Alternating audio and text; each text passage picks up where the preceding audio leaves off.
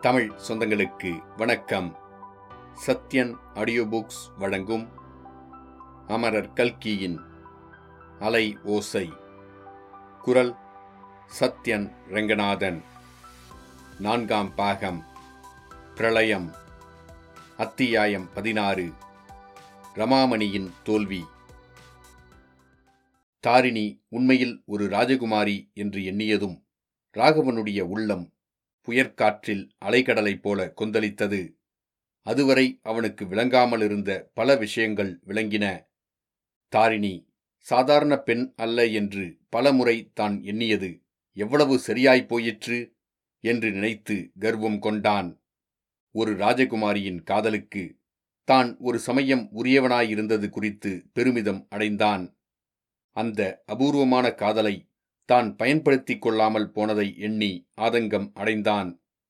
ரஜினிபூர் ராஜ்யமே தனக்கு வந்திருக்க வேண்டியது என்றும் அது அநியாயமாக நஷ்டமாகிவிட்டது என்றும் அவனுடைய அந்தரங்கத்தில் ஒரு சபல நினைவு தோன்றி மறைந்தது. தான் எவ்வளவோ முயன்றும் அறிய முடியாத தாரிணியின் பிறப்பு மர்மத்தை இந்த சூர்யா அறிந்து கொள்ள முடிந்தது பற்றி ஒரு பக்கம் வியப்பு உண்டாயிற்று. ராஜகுமாரி தாரிணி இந்த சூர்யாவிடம் அந்தரங்கத்தை வெளியிட்டிருப்பதை எண்ணி மனம் எரிந்தான். தாரிணி சூர்யா சீதா ஆகிய மூவர் மீதும் அவனுக்கு அளவில்லாத கோபம் பொங்கி வந்தது. அந்த மூன்று பேரும் சேர்ந்து தன்னுடைய வாழ்க்கையை பாழாக்குவதற்கு சதி செய்ததாக அவனுக்கு தோன்றியது. ஆயினும் இன்னும் சில விவரங்களை சூர்யாவிடம் தெரிந்து கொள்ள வேண்டியதாயிருந்தது ஆகையால் அவனுடைய கோபத்தை காட்டி இந்த சந்தர்ப்பத்தை நழுவவிடக்கூடாது என்று தீர்மானித்தான். ஆத்திரத்தையும் எரிச்சலையும் அசூயையும் குரோதத்தையும் கஷ்டப்பட்டு மனதிற்குள் அடக்கிக் கொண்டு சூர்யா நீ சொன்ன கங்காபாயின் கதை ஸ்காட் நாவல்களையும் டூமாஸ் நாவல்களையும் தோற்கடிக்கும் அதிசயமான கற்பனை கதையைப் போல இருக்கிறது. கேட்பதற்கு வெகு சுவாரஸ்யமாயிருக்கிறது என்றான். கற்பனை கதையையெல்லாம் மிஞ்சிவிடும் உண்மைச் சம்பவங்கள் நம்முடைய சுதேச சமஸ்தானங்களில் எத்தனையோ நடந்திருக்கின்றன. ஆனால் எனக்கு அந்த கதைகள் சுவாரஸ்யமாயிருப்பதில்லை. உள்ளத்தை பிளக்கும் துக்கத்தையும் ஆத்திரத்தையும் உண்டாக்குகின்றன. கங்காபாயையும் ரமாமணியையும் போல் எத்தனை ஆயிரம் பெண்கள் துர்கதி அடைந்தார்களோ யாருக்குத் தெரியும்? அவ்வளவு பெண் தெய்வங்களின் சோகக் கண்ணீரும் சாபமும் நம்முடைய சுதேச சமஸ்தானங்களை இன்னும் புசுக்கி அழித்து விடவில்லையே? என்று சூர்யா கூறினான். அதில் ஒன்றும் எனக்கு ஆச்சரியமில்லை. இது கலியுகம் அல்லவா? கற்பரசைகள் சாபம் கொடுத்து பொசுக்கும் சக்தியெல்லாம் திரேதா யுகத்துடன் போயிற்று. இப்பொழுதெல்லாம் அக்கிரமக்காரர்களுக்கு தான் காலம். மேலே சொல் கங்காபாய் காலமான பிறகு ரமாமணி என்ன செய்தால் அந்த அதிர்ஷ்டக்கார ஸ்டேஷன் மாஸ்டர் என்னுடைய அருமை மாமனார் என்ன செய்தார்? வைசம்பாயனரை பார்த்து ஜனமேஜய மகாராஜன் கேட்பது போல கேட்கிறேன் என்றான் ராகவன். மேலே சொல்லுவதற்கு அதிகம் இல்லை. ஒருவேளை என்னை விட உங்களுக்கு அதிகமாக தெரிந்திருக்கலாம். ஆயினும் எனக்கு தெரிந்த மீதி விவரங்களையும் சொல்லிவிடுகிறேன் என்றான் சூர்யா. கங்காபாயின் சோக முடிவு ரமாமணியை குலுக்கி போட்டுவிட்டது. அவளுடைய அறிவே கலங்கிவிட்டது. அந்த நிலைமையில் ரமாமணி இருந்தபோது குழந்தை தாரிணியை பாதுகாத்து வளர்க்கும் பொறுப்பு துரைசாமி ஐயருக்கு ஏற்பட்டது. இதனால் அவருக்கு அக்குழந்தையிடம் ஏற்கனவே இருந்த பாசம் மேலும் வளர்ந்து உறுதிப்பட்டது.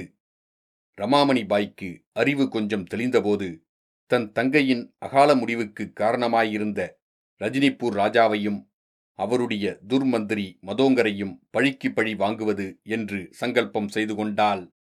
இந்த உத்வேகமே அவளுடைய உடலுக்கும் உயிருக்கும் வலிமையை தந்து எத்தனையோ கஷ்டங்களை சகிக்கும் சக்தியை அவளுக்கு அளித்து வந்தது. பழிவாங்கும் நோக்கத்தை நிறைவேற்றுவதற்கும் குழந்தை தாரிணியை மதோங்கர் வசத்தில் விழாமல் பாதுகாப்பதற்கும் ரமாமணிக்கு புருஷ துணை அத்தியாவசமாயிருந்தது. ஆதலின் பெண்மைக்குரிய சகல சாமர்த்தியங்களையும் பிரயோகித்து ஸ்டேஷன் மாஸ்டர் துரைசாமியின் சிநேகத்தை ஸ்திரப்படுத்திக் கொண்டாள். துரைசாமி ஐயரின் பாடு ரொம்பவும் சங்கடமாகத்தான் இருந்தது. அவர் தம்முடைய சொற்ப சம்பளத்தைக் கொண்டு பம்பாய் நகரில் இரண்டு தனி குடும்பங்களை நடத்த வேண்டி வந்தது. பணக்கஷ்டம் அதிகமாயிற்று. அதோடு தன் மனைவி ராஜம்மாளிடம் உண்மை நிலையைச் சொல்லுவதற்கு வழியில்லாததால் பணச்செலவுக்கு பொய்க்காரணம் சொல்ல வேண்டியதாயிருந்தது. குதிரை பந்தய தினங்களில் பந்தயத்துக்கு தான் போய் வந்ததாகவும் பணம் நஷ்டப்பட்டதாகவும் சொல்லி வந்தார். முதலில் பிறந்த ஆண் குழந்தை இறந்து போனதில் ராஜம்மாள் பெருந்துயரத்திற்கு ஆளானாள். அதோடு உத்தமமான ஒழுக்கம் படைத்தவர் என்று தான் எண்ணியிருந்த கணவன் குதிரை பந்தயத்துக்கு போக ஆரம்பித்திருப்பது பற்றி பெரிதும் வருந்தினாள். அதைத் தவிர வேறு கெட்ட நடவடிக்கைகளுக்கு தன் கணவர் ஆளாகியிருப்பாரோ என்ற சந்தேகங்கள் அவள் மனதில் தோன்றின. அவற்றை வெளியிட்டு கணவரிடம் கேட்கும் தைரியம் ஏற்படவில்லை. மனதிற்குள்ளேயே துயரத்தை வைத்து வளர்த்து வந்தால் இதற்கிடையில் தாரிணி பிறந்த இரண்டு வருஷத்திற்கு பிறகு ராஜம்மாளுக்கு சீதா பிறந்தாள். இதற்கு பிறகாவது தன் கணவனுடைய நடவடிக்கைகள் திருந்தும் என்று ராஜம்மாள் எதிர்பார்த்தாள். அவ்வித நல்ல மாறுதல் ஏற்படாதது கண்டு மேலும் மனம் குன்றினாள். நாட்கள் வருஷங்களைப் போலவும் வருஷங்கள் யுகங்களைப் போலவும் ராஜம்மாளுக்குச் சென்று வந்தன. ரமாமணிக்கும் அப்படித்தான். ஆனால் குழந்தைகளான சீதாவுக்கும் தாரிணிக்கும் வருஷங்கள் இறகு கட்டிக்கொண்டு பறந்து சென்றன. துரைசாமி ஐயருக்கோ கழிந்த நாட்களையும் வருஷங்களையும் கணக்கு பண்ணுவதற்கே நேரம் கிடைக்கவில்லை. தாரிணிக்கு வயது வந்தபோது தன்னுடைய தாயும் தகப்பனாரும் உலகத்தில் உள்ள மற்ற தாய் தந்தையரைப் போல் மனம் செய்து கொண்டு வாழ்கிறவர்கள் அல்ல என்னும் விஷயம் தெரிய வந்தது. தன்னுடைய தாயின் மர்மமான காரியங்கள் அவளுக்கு பலவித ஐயங்களை உண்டாக்கின. ஒவ்வொரு சமயம் விலை உயர்ந்த ஆபரணங்களை அவளுடைய தகப்பனாரிடம் தாயார் கொடுத்து விற்று கொண்டு வர சொல்லுவதை கவனித்திருந்தால் ஒரு நாள் தாயாரிடம் சந்தேகங்களை வெளியிட்டாள். அதன் பேரில் ரமாமணி ரஜினிபூர் ராஜாவினால் தன்னுடைய தங்கை கங்காபாய்க்கு நேர்ந்த கதியைப் பற்றியும் அதற்கு பழிக்கு பழி வாங்க தான் தீர்மானித்திருப்பது பற்றியும் தாரிணியிடம் கூறினாள் கங்காபாயின் கதையை கேட்டதிலிருந்து தாரிணியின் மனம் தான் பிறந்த தேசத்தின் நிலைமையைப் பற்றி சிந்திக்கத் தொடங்கியது. சுதந்திர போராட்டத்திலும் சமூகத் தொண்டிலும் ஈடுபடும் ஆர்வம் உண்டாயிற்று.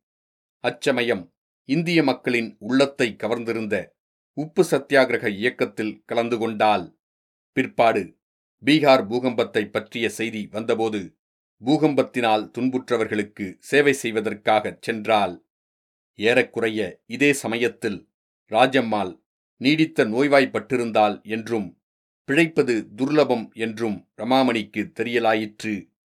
தன்னால் கஷ்டத்திற்கு ஆளான ராஜம்மாளையும் அவளுடைய குமாரி சீதாவையும் பார்க்க வேண்டும் என்ற ஆசை ரமாமணியின் மனதில் வெகு காலமாக இருந்து வந்தது. அந்த ஆசை நிறைவேறுவதற்கு இதுதான் தருணம் என்று எண்ணினாள். ரஜினிபூர் ஆபரணங்களில் தன்னிடம் மிச்சமிருந்த ஒரே ஒரு ரத்தினகாரத்தையும் இரண்டாயிரம் ரூபாய் பணத்தையும் எடுத்துக்கொண்டு துரைசாமி இல்லாத சமயத்தில் ராஜம்மாளை பார்க்கச் சென்றால் சீதாவின் கல்யாணத்துக்கு என்று ரத்தினகாரத்தையும் பணத்தையும் கொடுத்துவிட்டு திரும்பினாள். இந்த முக்கியமான கடமை தீர்ந்த பிறகு ரமாமணி தன் வாழ்க்கையின் நோக்கத்தை நிறைவேற்ற முயன்றாள். பம்பாய்க்கு வந்திருந்த ரஜினிபூர் ராஜாவை கத்தியினால் குத்திக் கொள்ள பிரயத்தனம் செய்தால் அந்த பிரயத்தனம் பலிக்கவில்லை. கொலை செய்ய முயற்சித்ததாக சிறையில் அடைக்கப்பட்டால் சிறையில் இருந்தபோது ரமாமணியின் பைத்தியம் முற்றியது. சிறையிலிருந்து பைத்தியக்கார ஆஸ்பத்திரிக்குச் சென்று சில காலத்துக்கு பிறகு அங்கிருந்து விடுதலை அடைந்தால் ரஜினிபூர் ராஜாவும் அதற்கு பிறகு அதிக காலம் உயிரோடு இருக்கவில்லை. ஆகவே விடுதலையாகி வந்த ரமாமணி அடுத்தாற்போல் தான் பழித்திருக்க வேண்டிய மதோங்கரின் பேரில் கவனம் செலுத்தினால் புதுடில்லியின் சாலைகளில் அலைந்து திரிந்து மதோங்கரை தனியாக சந்திக்கும் சந்தர்ப்பத்தை எதிர்நோக்கிக் கொண்டிருந்தாள். ஆனால் அந்த முயற்சியிலும் ரமாமணி தோல்வியே அடைந்தாள். ஏனெனில் அவள் மதோங்கரை வெகுகாலம் தேடிக்கொண்டிருந்து கடைசியில் ஒரு நாள் பிடித்துவிட்டோம் என்று எண்ணிய சமயத்தில் ரமாமணிக்கு முன்பாகவே மதோங்கரின் பேரில் பழித்தீர்க்க விரும்பியவன் ஒருவன் தன்னுடைய நோக்கத்தில் வெற்றி பெற்றுவிட்டான். இத்துடன் அத்தியாயம் பதினாறு முடிவடைந்தது. மீண்டும் அத்தியாயம் பதினேழில் சந்திப்போம்.